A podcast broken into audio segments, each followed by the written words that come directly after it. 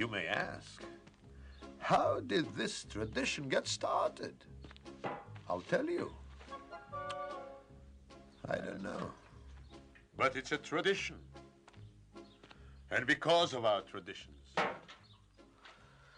every one of us knows who he is and what God expects him to do.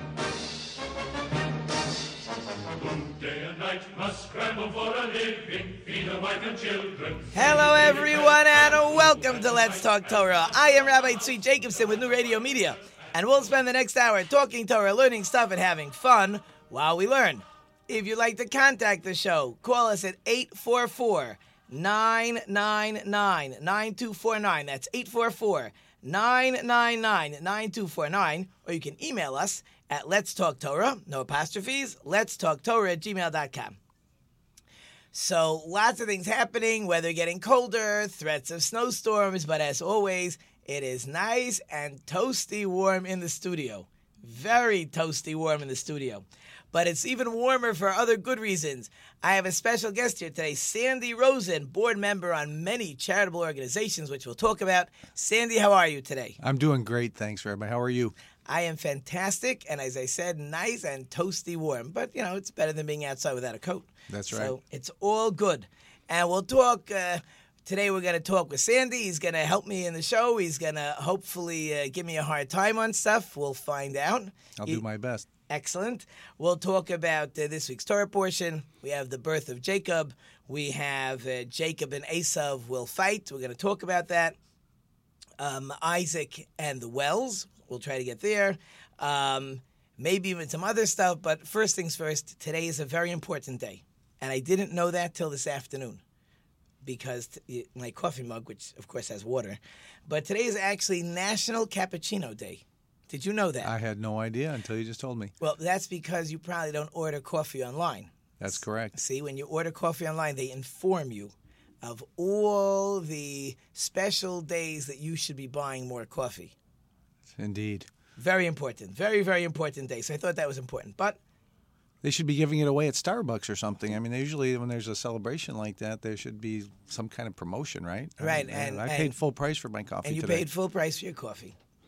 See, I'm actually more snobbish with my coffee. I have my own espresso machine at home. Oh, oh, and every morning I put in my capsules and, and I make my coffee and I, I actually started discovering putting the coffee in the fridge. All good stuff. As long as I get my morning coffee, I'm good to go. But let's uh, let's let everybody find out who is Sandy Rosen. Who are you? I'm trying to figure that out myself. So uh, I don't know where to start. Uh, just give me the hook when you're ready. I um, I'm uh, born and raised in Mount Clemens, uh, an East Sider from the Detroit area. Uh, I'm uh, I, I grew up. I attended Wayne State University and Michigan State University, and uh, and I uh, joined my family's recycling business in 1985, and I've been doing scrap metal, paper, and plastic recycling since then. And uh, married. I married 31 years, kein ayin hora, and I have three uh, children in their 20s, all in graduate school, and uh, and I'm a busy guy. So you, you're from Mount Clemens. That's There- right. There's a few. My doctor, one of my doctors, from Mount Clemens. Um, Mount Clemens is actually very famous. Their synagogue is very famous. Do you know why? Uh, why the synagogue is famous? Yeah. Because of the lawsuit over the mechitza? Is that what you're very going to say? good. Okay. Very yeah. good. Yeah, there's there's a few people I know in town from Mount Clemens. It's funny. Um, whatever. Uh, Margot, I don't know if you know her last name. If you know the name Margot, you know who she is. As Right. an Alan Schwartz. There's uh, Yep. different guys. All their families grew up in Mount Clemens. Right. So uh, how long ago was that lawsuit? I don't even remember. In the Um, seventies. yeah, it would have been in uh, it would have been in the mid '70s. The, um, the it came up when the uh, the city took over the land that the synagogue was sitting on, and the synagogue had to be relocated to a new site. And the question came up whether or not there would be a mechitza in the new synagogue, and that synagogue was opened in 1977. I know because my bar mitzvah was the first bar mitzvah in the new synagogue. Cool. So for those who don't know, a a mechitza is a partition. In an Orthodox synagogue, the men will sit on one side, the women will sit on the other side. Um, when there's no mechitza, so then families sit together, conservative, reform, they have the family sitting together. Orthodox, they sit separate. So, it, to my my recollection, it was a really a big court case. I mean, this went up. I don't know how far it went up. It wasn't just local courts. It, it certainly went to a Supreme Court. I don't think it went to the net to, to, to Washington, but it may have gone to a Michigan Supreme Court. Do you? Do you I was a child, so I don't really I don't know that much detail about it. I just know that it existed. Yeah, it seems that in the in the in the synagogue charter or their bylaws, in the bylaws it said that there must be this partition down the middle, and um, and uh, so when somebody wants to change the rules, so you can make a new synagogue, no one can stop you. But if if we're still under the old bylaws, even if there's not too many people that care, that was the interesting thing. Right. There were it's a very small congregation. yeah, there weren't too many people who cared, but those older people that cared said, "We have uh, we have our our bylaws."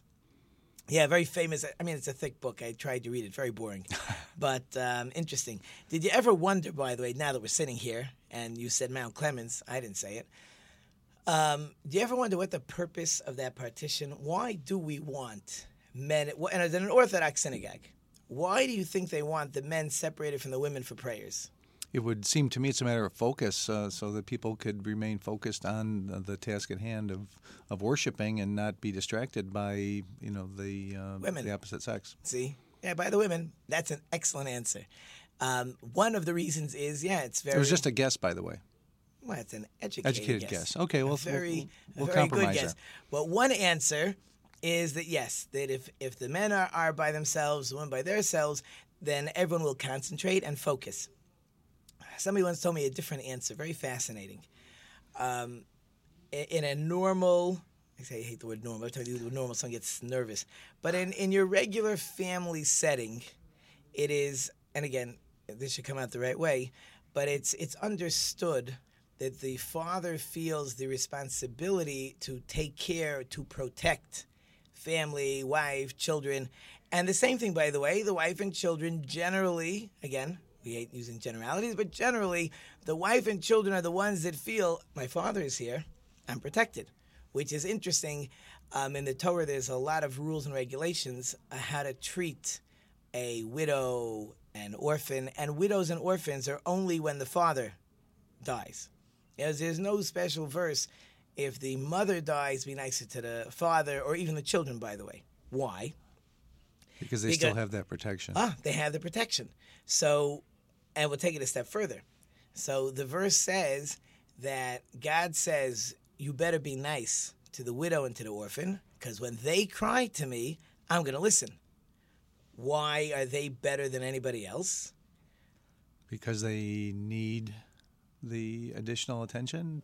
I mean, s- simply they're stated, vulnerable. They're vulnerable, but as an interesting, a different idea, and I'll lead right into the answer to this question. When when a child needs something, so really, really, yeah, God will take care of me. But if I have a problem and someone's starting up with me in school, I'm going to my father. Right. He tripped me, he pushed me, please go take care of me.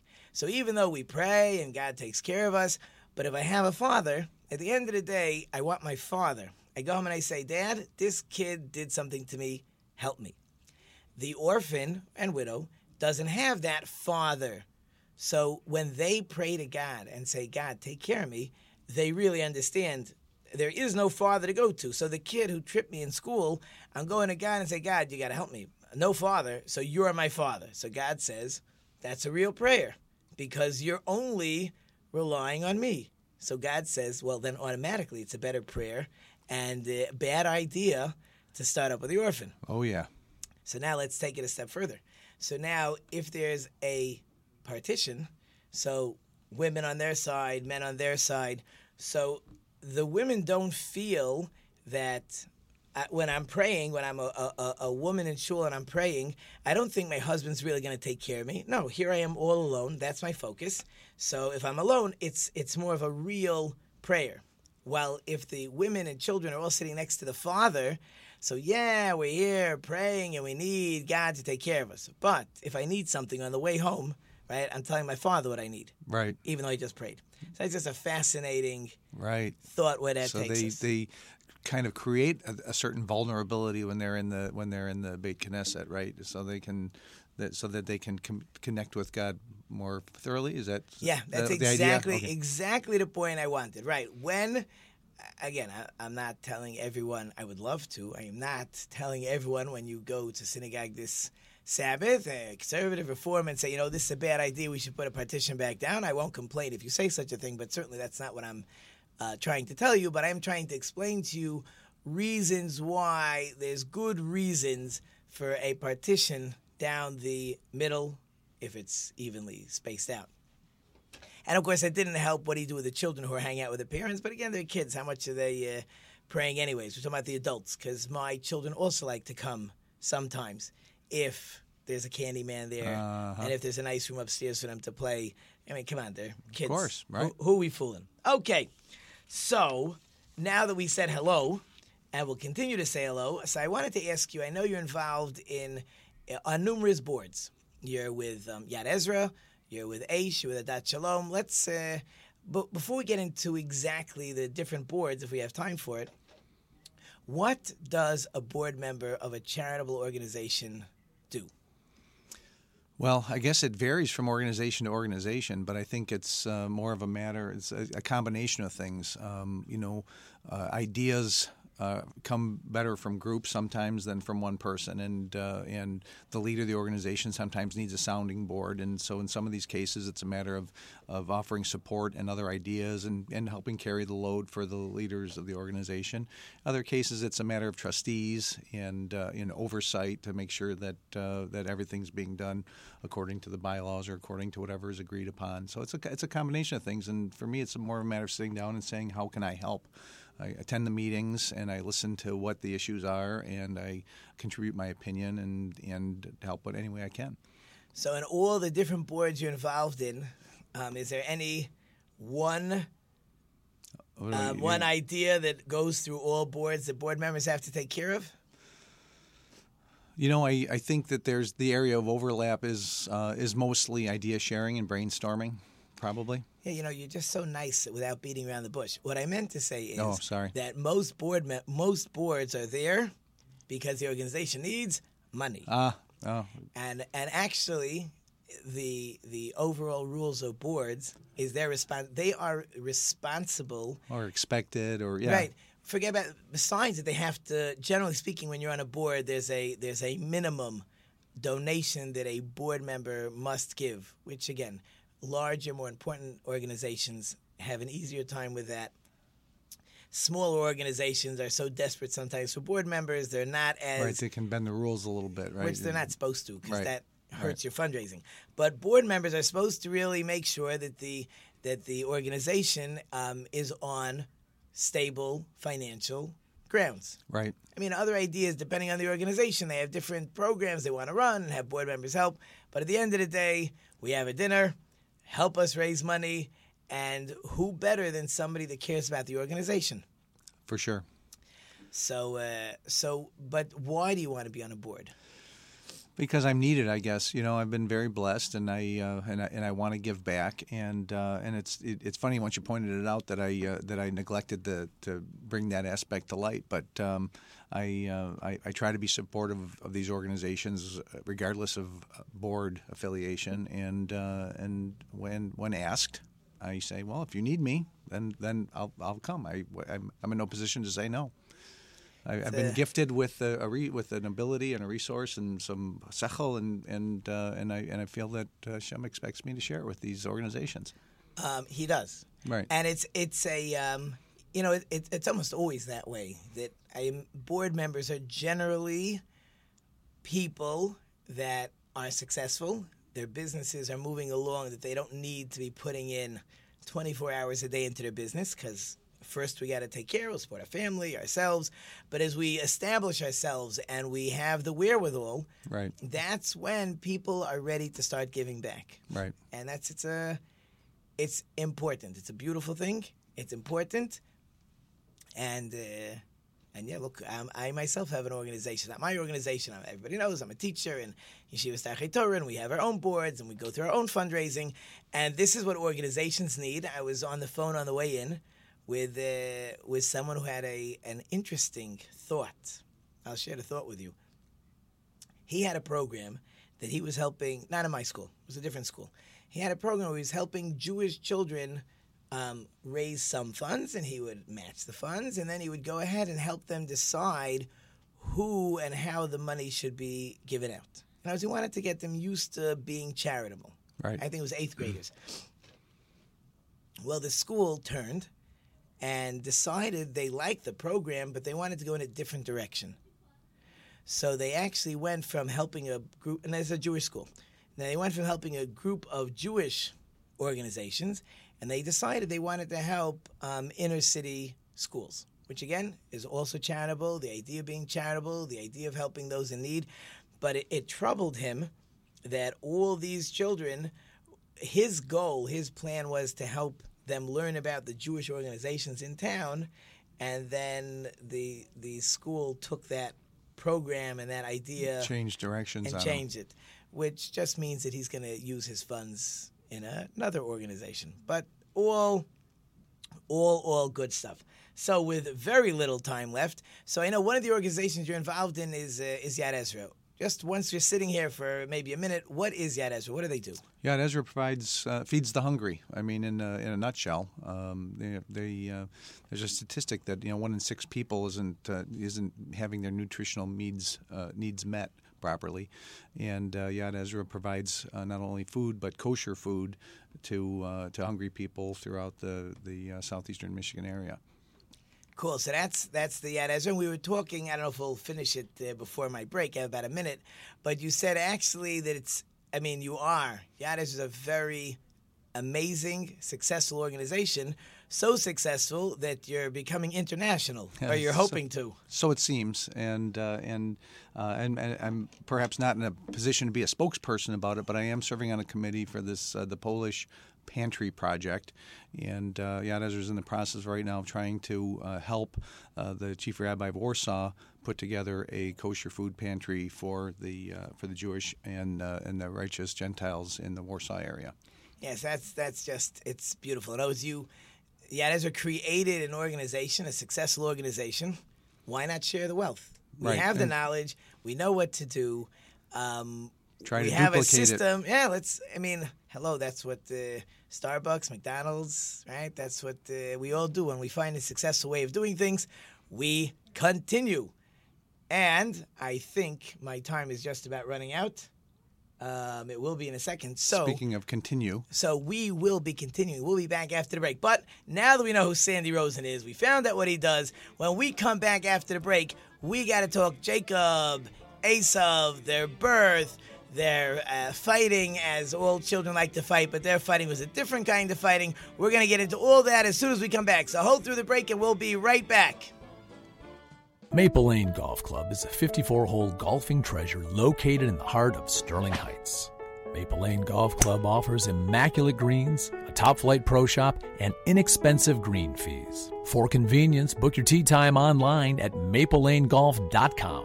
Come out and enjoy a great golf experience. Try our 9 and Dine special. Nine holes of golf and enjoy food and refreshments in the Clubhouse Bistro. That's Maple Lane Golf Club in Sterling Heights. Check us out at maplelanegolf.com.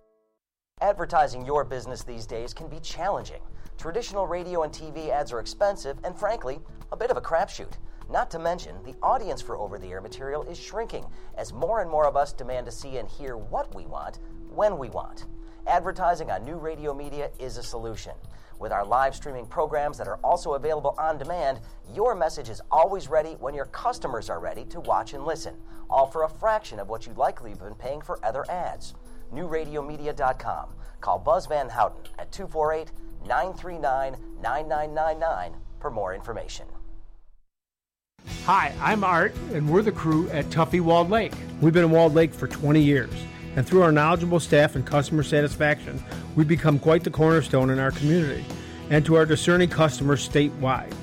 We know how important your vehicle is to you, and we take pride in our impeccable, affordable service, and we're trying to get you back on the road as quickly and safely as we possibly can. Please stop in and see why everybody comes from all over to get their car serviced at 784 North Pontiac Trail in Walled Lake.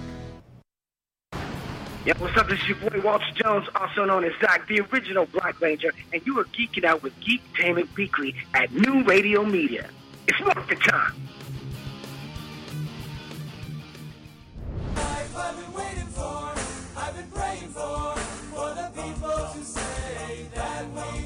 And we're back, and I'm joined with Sandy Rosen. And as we said, we learned, well, we talked a little bit about board, board membership, uh, why people should be on boards, some of the things boards do. Uh, but now we got to get into the Torah portion. But then we got bored. Then we got bored. Yeah, uh, board members. I actually just saw an advertisement of I didn't follow through on it, but some type of uh, food platters that they prepare so board members shouldn't be bored Yeah. and to keep them awake and uh, pay attention to the conversation. Uh, I have no idea. Anyways, so in this week's Torah portion, we find Isaac and Rebecca childless at the very beginning for a few verses, and they will pray to have children. They actually will pray for 10 years. And then Rebecca becomes pregnant. However, something strange seems to be going on. The she feels fighting inside her stomach. Which again, any lady who's been pregnant with twins can tell you, or even not twins, that sometimes it's not so comfortable um, with that child. So, but Rebecca understood something very unusual is happening, and some commentaries actually explain when she would walk by a, an idol house, so it would feel like one of the she didn't know they were twins. It would feel like the the child is trying to get out, and then she passed by the by the Torah school, and again the child's trying to get out. So she's thinking like, what kind of crazy kid is this? Like, you want to do idols? Do idols. You want to study Torah? Do Torah. What's both? Like, you're all confused. So interesting enough, she does not ask her husband what's going on. He's a prophet. Instead, she goes to the prophet by the name of Shem. Shem is Noah's son. So there's Shem, and Shem's son is Ever. Those two have the Torah school. There's not too many students in that Torah school, by the way. Not too much Torah either. Not too much Torah either. Just a handful of people that studied about what God wanted. Isaac, his son Jacob. I mean, it's maybe Esav had to go to school. I'm not sure how happy he was. So she um, she goes to Shem and says, "What gives?" So she gets a prophecy. That she, first one she finds out there's twins, and she's told one will be righteous, one will be wicked, which in itself is an interesting thing to think about. That means a little bit certain tendencies are preordained. That's problematic. Um, she's told neither you, you'll never have both are great. One will be up, one will be down, sort of like a seesaw. And uh, the younger one will serve the older one. So she's got all the information. And therefore, she will know right away that Jacob is going to be the righteous one. First of all, she can see it as a mother. And he's also the younger one. So that was the prophecy. She does not repeat the prophecy to her husband Isaac. She doesn't say a word. First of all, there's a rule that if you're a prophet and I get a private prophecy myself, if God wanted you to know, He would tell you.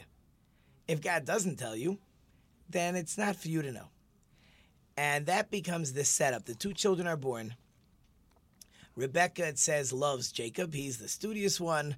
Isaac is the hunter. He's Esau. Esav. What did I say? Isaac. Thank you. Esav is the hunter. He's hunting food. He's always bringing back delicacies for his father. He's uh, more of a man of the world. And it says Isaac loves Esav, and Rebecca loves Jacob. Now remember, Rebecca has the knowledge and Isaac doesn't. And there's all kinds of commentaries and discussions, maybe we'll get back into it, of why, of, of how Isaac doesn't know that Esav is wicked. You know, as if he's great, and he is great. Isaac is one of the forefathers. You would think he should be able to see right through, you know, what Esav is trying to do. But it seems throughout the to- throughout this Torah portion that Esav can pull the wool, so to speak, over Isaac's eyes, which, by the way, is your middle name. You told me Isaac. Right. Very nice name. My name is not Isaac or Abraham or Jacob, but that's okay. Jacobson. Close yeah, enough. yeah. yeah, we could take that. Ben Yaakov. Ben, yeah, well, if I would live in Israel, I'm sure that would be how the name would get changed. But Jacobson, you know, we always wondered what's the J? Not Jacobson. It's in Hebrew. It's a Y sound. It's Right, Yaakov. Right. Where'd Jacob come from? So I asked my great aunt. She, well, it's not alive anymore. She knew the stories. It seems in either Russian or Polish, the J letter makes a Y sound. So in Poland, you spell it with a J. When you come to Ellis Island and you write your name as with a J, Yaakov, right? So it's pronounced Jacobson. Hence, Fascinating. Jacobson it is. So um, that's that. That's the children being born and each one going their way. So before I move on, comments, questions. So yeah, it seems to me that Isaac is perhaps the only one that doesn't know that A- that Esav is uh, is evil. I mean, uh, I, I mean, I've heard different uh, medrashes and things that he's uh, that he's a murderer and that he's Yes. that, he, uh, that on I think on uh, it was on his bar mitzvah or on the day of uh, of of uh, Abraham's funeral he was out killing and raping and pillaging and everything. So Yeah, we'll get into that story if you like. But that, oh, sorry, I didn't mean to get ahead. No, no, that's that's all good. That's true. So therefore, what what troubles you? No, it's it's just it's you met, you pointed out that uh, that seems as though Isaac doesn't realize that um, that Esav is the, who the person he really is, and is it that is he just simply unaware, or does he refuse to want to acknowledge it because he's uh, partial to him? So there's an interesting thought. Um, there's a law in the Torah about bribery, but not. I mean, we all know about bribery. We just finished the elections. They told me everybody is not honest and everybody takes uh, whatever. So, but we don't do politics because Right. who has patience for it? Well, at least not me. But um, but bribery is psychologically fascinating. And and what I mean is the Torah says no matter how great you are, if you are bribed, you cannot judge honestly. It's just not possible. Whether the guy gave you money or did you a mm. favor or, Or a s- gift or, or a gift a- or and it's not only judges, it's everything in life. Where a friend of mine says he one time walked into maybe it was Walmart, I don't know which one. He's a salesman for a project, for a, for a product. So he's by the by the purchaser. So you know he's he's pulling an envelope out of his briefcase. Now he was playing with the guy. He he never gave anything. That was his policy. That you're going to buy my product because you want to buy my product, not because I gave you tickets to a ball game or to a football game or to a concert or I flew you down or I gave you something. He would never do that. But he was pretending to pull something out of his briefcase. So the perch said, "Oh, what's that?" Oh, just a little something for you. No, no, no, please. We and there's a big sign and there's cameras here in the corner. Um, we're not allowed to take anything. He says, "No, it's just my computer. It's just I don't give gifts." But but there, there's nothing. It's interesting, you know. It's in the human psyche. If you are bribed, even if you know you are bribed, you cannot um, be honest anymore. It's just not possible. I, I'm, I, I mean, I imagine these things happen in your business. Happens in every business. Sure. Even, I mean, again, people do it to teachers, right? And as honest as we want to be, but that real troublemaker, right? Where uh, the parents said, you know, here's a little present, here's a little gift, just for Hanukkah, just for the holidays, like everyone else gives you. You know, it changes a normal person's thought process. It just affects. So Esav knew this. So he would constantly bring his father all the kinds of delicacies and food and steaks and venison and stuff that his father loved. The verse says it clear. The way to a man's heart is through his stomach. Yes, definitely. Even with the diet that I'm on. So, uh, but in any case, but steak uh, is legal on my uh, on my diet. So if you want to bribe me with a steak, uh, there's what to talk about. But in any case, there's not much Isaac can do.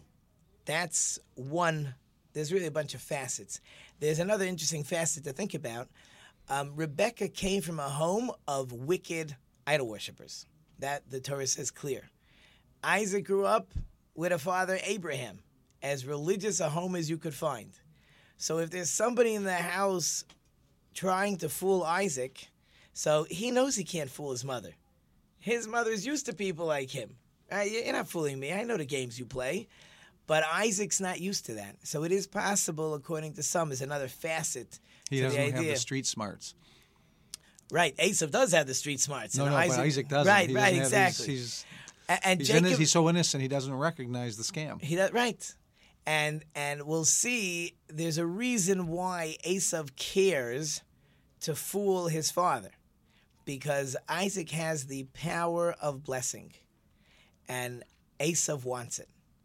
And Esav, uh, the Talmud actually says Esav was the greatest at honoring his father. And I was to honor my mother, she sees through what I'm doing anyway, so like why bother?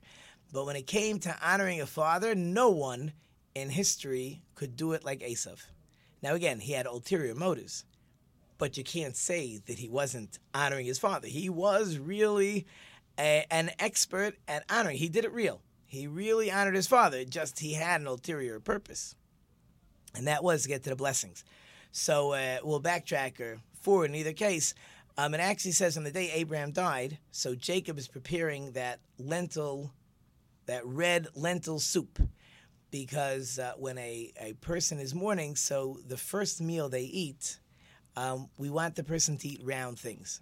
Uh, my father passed away a little over a year ago. They serve eggs. They'll serve a bagel. I mean, there's no. I don't think there's anything officially what it has to be. And lentils are red. But no matzah. No matzah. It's not round. sorry. I got, I got you. Right? Not Yep. bread. So it's gotta be it's gotta be round. Because the poor person I mean, sorry, the person who's mourning, like either the world goes around, people Right, live, people right. are born, or he doesn't Circle have a mouth, circle of life, all these different things. So Jacob's repairing it. Esav comes from the field. He's been murdering and pillaging and raping and all the rotten stuff he does. No wonder he's exhausted. yeah, he's pretty dead. And he wants, he wants, um, he wants to eat. So Jacob says, "You're hungry? No problem. Um, sell me the firstborn, that birthright, because you got it, and I could use it, and you have no use for it." So, and here comes my music. And we're going to continue this conversation when we come back right after the break. So hold on, I'll be back with Sandy in a minute or so. So just hold through and we'll be right back.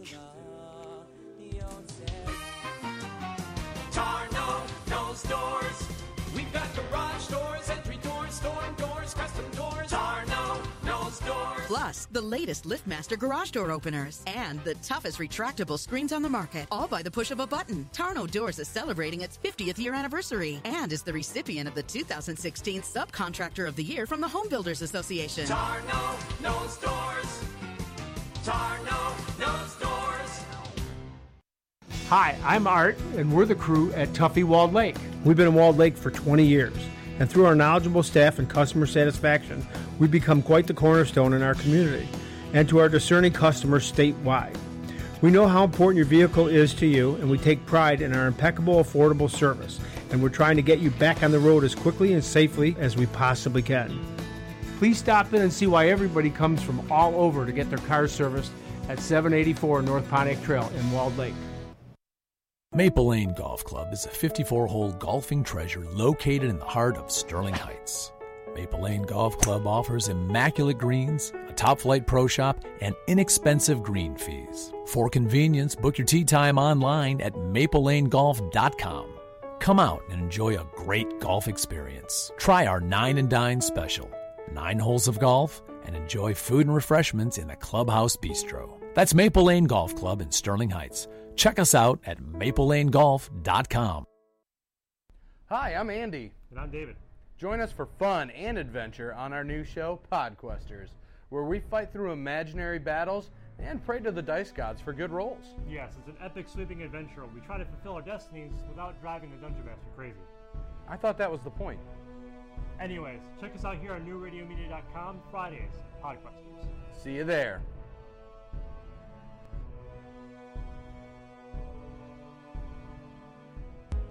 כי כולנו לב אחד, כאיש אחד בלב And we're back trying to wrap our heads around these amazing children. Jacob, who the Jewish children, the Jewish nation will come from. Esav, who really throughout history is the nemesis of Jacob. Um, Esav, his descendants are the ones responsible for the destruction of the Second Temple. Um, when we say that, when we when we classify or codify the exile we're in, we're in the exile of Esav. Actually, it's called Edom, which is the same name because it's from the red lentil soup. So let's uh, let's back up. So Jacob says to Esav, we were trying to do it quick before the break. So Jacob says to Esav, um, if you want to eat, you're so hungry, I'll give you the food. You got to give me the birthright. So again, the question is, what is the birthright, and is this a fair deal? Well, it's obviously of no value to Esav. He uh, he doesn't he say uh, what what use do I have? I'm about to die anyway, right? Very good. So I'm going to die now. If I'm dying now, why does that mean the birthright has no value? It could be I'm desperate to live, so I'll oh, pay good anything. Point, good point. Well, right. So let's. Yeah, he's but he trades it for a bowl of soup. I mean, really, if Right. that was the only thing available. He Right, probably so- could have gone to you know the local diner, you know, and got uh, got some eggs and toast for you know for a couple of shekels. Probably. Anyway, but So so let's let's take it. Let's let's backtrack on that thought and let's uh, let's see what we can do with it. In other words, if I made it, if you were in a we don't say you, if a person is in a life threatening situation, and uh, and the guy says, well, I have this medicine here. I have a bottle of aspirin. If you, aspirin will cure you, the bottle is worth a dollar. But since you're in a tough situation, um, I want you to write me the deed to uh, that apartment building over there. So if the person came to court two weeks later and says, "Come on, you know I was under duress. You know I had no choice. Can we just nullify that sale?" What do you think would happen in a regular court? oh, that's a good question. I, uh, I, I'm um, certainly no attorney, but I understand that duress really needs a little bit more than. Uh, I mean, the, the the person's still choosing, even though it's a difficult, you know, a choice. There's no gun to his head, but Well, there is a uh, gun to my head because if. I don't have the aspirin, I'm going to die. Okay, so if there's a gun to your head, then uh, certainly the court would, would say no. This is not a this is not a legitimate sale. Right. So what is Jacob trying to? What What is Jacob doing over here? Which is, He's which is, extorting the, the birthright from his brother. sounds like it. So, but Esav says that what do I need this birthright for? I'm going to die. So the commentaries explain that Esav says, okay, let's, while I'm dying over here of uh, exhaustion and starvation, um, what is this birthright thing? Like, what's it good for? So Jacob says, well, you know, um, the firstborn are supposed to work in the temple. Yeah, what's the rules in the temple? Well, the rules in the temple are if you're working when you're drunk, uh, there's a death penalty, and if you're if you're uh, not taking care of being pure and you touch stuff, there's other death penalties and other punishments. And Esav says, one second. So this is a whole big spiritual religious thing. Um, I don't want it. I don't want no spiritual stuff. I do not know religious stuff. So therefore, to Esav, the birthright, which is completely spiritual, has no value. Oh, if it has no the value, little- he didn't read the fine print, though, right? You know, well, not sure what's eh, you know. If you think about it, there may not be too much in the fine print. We'll see. There may not be much that a that a. but first- the brachas from his father come with it, right? I mean, that's so let's He- see. he Very good. That little tidbit out, right? A little bit, a little bit, but at least at this point, Esav has decided that there's absolutely no value in the birthright. Perhaps even negative value, maybe negative value. So then a bowl of soup is a good deal. Right? So if a bowl of soup is a good deal, everybody's happy. Others say he gave him a full a full course meal, but again, it's Yeah. not much in the value. There's definitely And- some bread in there, I think, in the Torah. Well, yeah, I was thinking of Seinfeld, but okay, fine. Uh-huh. Uh, whatever. I, I don't remember how the whole thing goes, but I know two dollars for this uh, piece of bread. You Ah, probably know yeah. better. No soup for you. Yeah, see, there you go. Um, in any case, um, we don't find Esav really complaining about the birthright, it would seem. But we could fast forward a little bit, and um, and Esav, and and we said before that Esav is looking um, for the blessing from his father. So let's say if we give an overview of the story, there's there's something missing. So Esav wants this blessing. Um, when his father is 122 or 123, he sends Esav off to the field to bring him back some uh, some steak, and he says, "Esav, when you come back, I will give you the blessing." Rebecca is, I don't want to say eavesdropping, but she She's knows what's going on, Right. right? Whether it's uh, God told her, whether she's eavesdropping, whatever a big it is. tent, you know. Yeah, probably not very big. And she calls in Jacob and says, Jacob, you got to get these blessings, and you got to pretend you're Esav because you need those blessings. Jacob doesn't want to go along at first. His mother convinces him. She makes him the food. He goes in. He pretends he's Esav. He gets the blessings. He leaves. Esav comes in. Isaac says, hello, I just gave the blessings. Like, who is this? And Esav says, it's me, and my brother fooled me, and it's the second time he tricked me, and that's why you gave him the name Yaakov, which means tricking. Don't you have any blessings for me? And his father doesn't have any blessings. Now we're going to fast forward a little bit more at the end of the Torah portion. When Isaac sends Jacob off, there's a whole new list of blessings. That He sends Jacob. Uh, Isaac he's going to send Isaac will send Jacob to his to Rebecca's family to get married. I thought Rebecca sent uh, Jacob to her family. No, okay, I'm sorry. Rebecca I'm- tells Isaac, if my son Jacob is going to marry one of the girls around here, Ah. life has no value. Send him to my family. You see, in those days, they were very into Right. family to figure out who somebody should marry. So, um, so there's obviously other blessings here, right? And if we look at the blessings, the first set of blessings are really um, money stuff fields, crops, rain, dew, that kind of stuff. That's the first set of blessings that seems Isaac wanted uh, to give to Esav, and instead he gives it to Jacob. And then at the end, it's all kinds of spiritual stuff: the Jewish people, the land of Israel, which which leads us to believe, at least in my way of understanding, Isaac knew who Esav was. And Isaac knew who Jacob was. Jacob is, is the spiritual one. He's the one studying. He's got the Jewish people is coming from Jacob. There's no question about that. So because that blessing, anyways, he was holding in his pocket. He had no intention to give that blessing to Jacob. The only blessing he had in mind to give to Esav was the money. Right? So so the only for- thing he could really use because he wasn't interested in the rest. Yeah, but that's what he. But that's what Esav wanted. He wanted that that Right. that that money and power. He wanted all that. So it's very good. So the question is: so first of all, why can't you give a blessing for two people that have money? Like, what's the big deal? You could be wealthy. You could be wealthy. Everybody could be wealthy. Like, what's the big deal?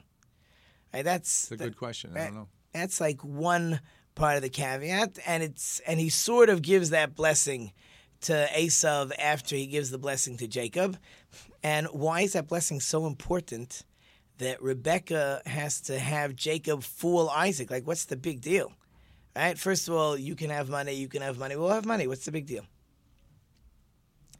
Sounds like, or, or some of the answers I've heard over the years is, and this may is really another answer to was Esav really fooling Isaac? And it would seem Esav is not really fooling anybody. He's fooling himself to think he can fool everybody. Isaac thought if Jacob is the spiritual one, the religious one, let him study all day long. He should be studying, he should be involved in, in spirituality and Torah and mitzvos. Let Esav go work. Make a partnership. Make a partnership. Jacob, you have no need for money because your brother Esav or the children and grandchildren, you're all going to be one big happy family. Let Esav worry about the outside world. Let Jacob worry about the spiritual world. And uh, in Isaac's mind, that was the the epitome. That would be the best possible scenario. Right. Seems pretty reasonable to me. And this is where Rebecca understood Esav more than Isaac. Isaac sees what kind of person Esav is. Okay, you're out in the world, you're going to work, no problem. But you'll work with your brother. Everybody will be happy. It's a, it's a perfect scenario. And Rebecca says, Isaac, I grew up in this kind of family.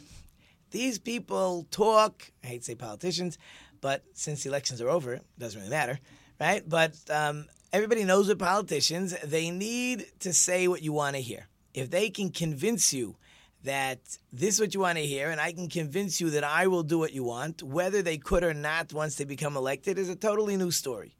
They want to do it, they have good intentions. At the end of the day, you know, you get into Washington, they grind you up, no problem. Sounds good. Two cars in every garage, a chicken in every pot. Right? Well, I don't. fair? Yeah, but I don't have a garage. Oh, that's right, not well, fair. sorry. Okay. See now, see now, the world is not fair anymore.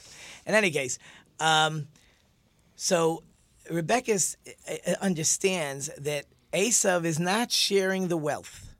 He, as soon as he gets the blessing for the money, he's going to take that blessing and he will say, "Thank you very much. It's been nice knowing you.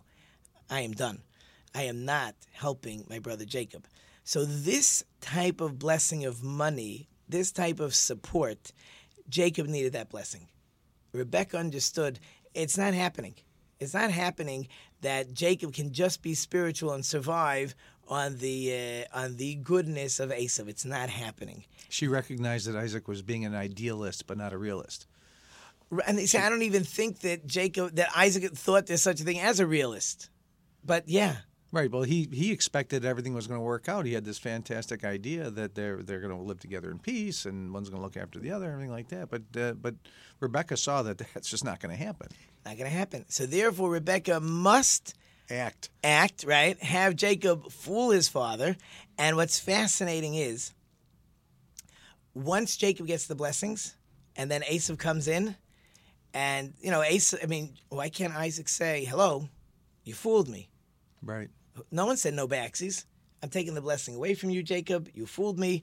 I'm giving it to your brother. Somehow, I guess Isaac's eyes were opened up. And it was once Jacob tricks him. So the, all the pieces in the puzzle fit, right? You know, maybe I've been a fool thinking that Esav is going to take care of his brother. Suddenly, it all makes sense. Suddenly, it all makes sense. My wife has figured it out, and she did it in such a smart way that uh, she let me give the blessing. She wants me to finally, as we say, because it's cappuccino day, wake up and smell the coffee. And uh, and so now that he understands, there's no reason for him to go backsies. and he's not going to go backsies. So he will give certain blessings. Esav will will live on his sword, and he'll also have money, and he'll also have stuff. But it is interesting historically um, when Jacob or the Jewish people were in charge, then uh, Esav's family knew to be second fiddle, and when Esav's family took charge, Jacob's family is supposed to know to take second fiddle. Whether they like it, whether they don't like it, that's just really our history as long as we're going to be in exile. And why do I think I have 12 seconds left? I have a minute and 12 seconds left. We have one minute. If you want, you can shoot a quick question and we'll see if we have time for it. Oh, you're putting the pressure on here. The pressure is on. So- Only because I have extra minute. So, uh, at what point did uh, did uh, Jacob run off to go live? Didn't he at first go to study Torah or go off to the uh, to yeshiva before going to live with his relatives? Yes. So what happens is at the end of this Torah portion, Isaac will call Jacob in because he now he doesn't know that Ace wants to kill him, but he does know he needs to go to family. So Isaac sends Jacob and says says Jacob, you're going to go to my family. You'll get married. On the way there, Jacob takes a detour. And he wants to study Torah for a little bit longer, so he's all prepared to study to uh, to hang out with Uncle Lavan. You know, what's interesting is it was a very long detour. It was why am I why am I drawing a blank? Was it 14 years? I think it was 14 years. 14 years, 16 years. But here comes my music again. So we're going to be right back. When we come back, we're going to be joined by Rav Yonason uh, Goldson of Ethical Imperatives, and we'll wrap everything up with Sandy. Hold through the break. We're going to be right back. At Murray's Part City, we're known for offering customer service you won't get in any chain store or online. But don't take it from me, just listen to what our customers have to say. The employees at Murray's are knowledgeable, courteous. They make you feel like you're at home. Pick up a can of Seafoam Fuel System treatment for only $6.99 or a 5 quart container of Mobil One motor oil for just $28.95. Murray's Part City and Pontiac Trail at Maple Road in Walled Lake. We've got the parts you need when you need them. Do you want to see things like this? Did you just say you died? Well, I mean, technically. Or maybe even something like this. We'll do nothing but destroy your corpses and burn them all for my dogs. Your dogs are gone. And sometimes, a little of this. We need to have a talk. I take my axe and I smash it. No! And check out Podquesters, the show where we tackle ghoulish goblins, fiendish foes, and dangerous drakes. Oh, like the singer? No, the dragon creature. Anyways, Podquesters, Fridays, only on newradiomedia.com. Welcome back to Who's Got Chutzpah. I'm your host, Rabbi Tzvi Jacobson. Andy, are you ready? Uh, Andy, what holiday is this associated with? Oh boy. Uh. Uh. Sukkot? I'm sorry, that's not the answer we were looking for. Whitney for the win. Can you tell us which holiday is this? I know. Shavuot. No, I'm sorry. I've got the answer. Ta-da! What? my show, Let's Talk Torah, where we talk Torah, holidays, faith, and all the things that help us live our life. That's Let's Talk Torah, Thursdays at 3 p.m. on NewRadioMedia.com. That's pretty good.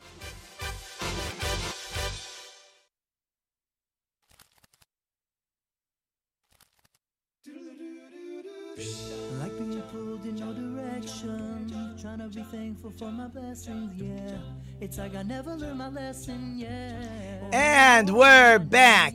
And I hope if you are listening during the break, that's my new promo. I am not sure, Sandy, why I play my own promo on my own show. If you're listening to me, then you you know me. You don't need my promo. But anyways, it's quite entertaining. Brand reinforcement. Brand reinforcement. There must be something uh, very important. And for some strange reason, we are having difficulty with Rabbi Yonason Goldson. Now, wouldn't it be funny if, no, my wife called me. Why does my wife always call me during my show? Maybe she has a question. She should call in on the number. She has to call in on the real number. She can't call in on my number. So I don't see. Sometimes we get confused with the hours. They're working on on Rabbi Yonason Goldson. When they find him, or when he um, comes up for air, we'll find out. So while we're waiting, we're gonna move along with my uh, every week. We have a letter and a word of the week. So if if Kelsey is ready, we're gonna put up that poster. So as you can see, Sandy, right behind me, um, there's a poster right? It's it's right. It's like here, I think. Right. But in any case, um, uh, so this week's letter is the letter Resh. Resh is really towards the end of the Hebrew alphabet. A very simple. Um, what does it look like in English? I mean, it's almost like a, a, an inverted L with a curve on top. Mm-hmm. So Resh has a numerical value of It's like an upside down J. Or Oh, very good. Right. It's much closer to an Upside down, down capital J. Very good. Thank you. See, that was helpful. Um, the, it makes an R sound, which is fascinating because whatever country you live in, however they pronounce the R, that is um, how they pronounce a resh. So in America, the R is a much harder, unless you're from New York, but the R is a much harder R sound. If it doesn't work, it doesn't work. He may not be there. Okay, so um, Rabbi Yonason, I'm sorry we're missing you. Don't know what happened. I hope we have the right phone number, which doesn't make sense. Of course, we have the right phone number. But uh, if you're out there, call us 844 999 9249 and I'll s- slide you right in. But in any case, um, the race has that R sound. If you're from Mexico, the R is a much more of a rolling Right, R yeah. sound. So that's it's interesting. Whatever country you live in seems to be how that letter gets pronounced. So its numerical value is 200, and um, and the word I wanted this week was reyach. Have you ever heard of the word reyach? I I may have. You may Is have. it, uh, odor, scent, smell. So, Very good. Uh, you like are that. good. Yes, it's it's actually from smell. Reyach is smell. By sacrifices, we talk about a reyach nichoach, a pleasant smell, and it actually fits in with this week's Torah portion, because it says when Jacob entered Isaac's room to get the blessing, he um, he had the smell of the Garden of Eden flowing in with him. Whatever that smell is, some say he had a smell of an apple orchard. So he smelled good. When his father smelled, he said that's all part of it. It was all psychological. When he says, okay, here's, I'm obviously doing the right thing, giving Jacob the blessing. And when Esau comes in, he actually has a horrible smell that comes. It's obviously all spiritual, right? Yeah. So he Well, smells. just slaughtered a cow, uh, some steer or something. Why, but if he knows how to take care of his father, I'm sure he um, he took a bath before he walked in. Okay. No, so it's a spiritual horrible smell. It says he smelled like Gehenna or like hell. Right. I don't know what that smells like. I have no idea. I would guess it would not be as nice as the Garden of Eden. Not be as nice as now. It's still my wife calling. I can't pick up her phone call. I thought it might be Rabbi Goldson, so telling me why we got a problem, but it's not. So clearly, my wife is not listening right now. Mm. I could say whatever I want. You know, maybe she didn't fall back last weekend when the time changed. Yeah, we had that problem for something else. We got confused with the time. It's possible, but um, I will obviously speak to her later. Um, but in any case, um, so he comes in with a horrible. So that's my word. That's my idea of of smells. Smell like hell. Yeah, see. So therefore, he got the picture. So as we're winding down, I do have a story to end with if we have time. Um, anything else you wanted to leave us with? Idea, question? Because we got a couple minutes. So there's no connection between Reyach and Ruach. Actually, it's interesting. Uh, Rabbi Samson Raphael Hirsch says that every Jewish word has a three-letter root. Right. The first letter is the most important. Then you have the second letter, and then the third letter somehow just uh, changes it. So reyach and ruach are both going to be very similar meaning words. So, for example, first and last letter. well, again, it has first and last letter, and the difference of a yud and a vav, they're- they're so similar. Right. So ruach means spirit or wind. And smell, we know what smell is. It's possible the reason why they're similar is because you can't touch either of them. And smell is just stuff that's in the air. It's just it's it's out there. And the wind, you can't touch the wind or something spiritual. You can't touch something spiritual. So both the word reyach and ruach are similar. And let's take it a step further once you, you know, you jingled some of the stuff in the brain. Um, after the Sabbath, we have what's called the Havdalah program. And we sort of, uh, we say, okay, Sabbath is over, now it's weekday, and we'll make a blessing on wine, on, on something that smells like a spice, and then on candle. So what's interesting is why are we having a, a good smell? So it says that the the on the Sabbath every Jew gets a second soul, like it's called the neshama yisera. They say so you can eat more. So the complaint always is, by the way, it's not fair. So I eat more on the Sabbath, Uh-huh. the soul leaves, doesn't take the food with him, which is really quite unfair. But in any case, we have we, we try to smell something pleasant so we don't feel so sad that we lost our spirit. So actually, reyach, which means smell, and ruach, which means spirit or air or wind, are actually two extremely similar words. And here comes the music. So I have to say goodbye to everyone. Sandy, I appreciate so much you came. I had fun. and oh, good. Then we're going to do it again. Uh-oh. And yeah, don't worry, it was excellent. So thank you again, all my wonderful sponsors and listeners. You know, I couldn't do without you. Thank you again to my wonderful production team Tony, Kelsey, Alyssa, Angel, I think is back there somewhere. I hope I've left you with, yes, he is. I hope I've left you some food for thought. Until next week, I'm Rabbi Tzvi Jacobson. You've been listening to Let's Talk Torah, New Radio Media. And until next week, don't forget to think about it.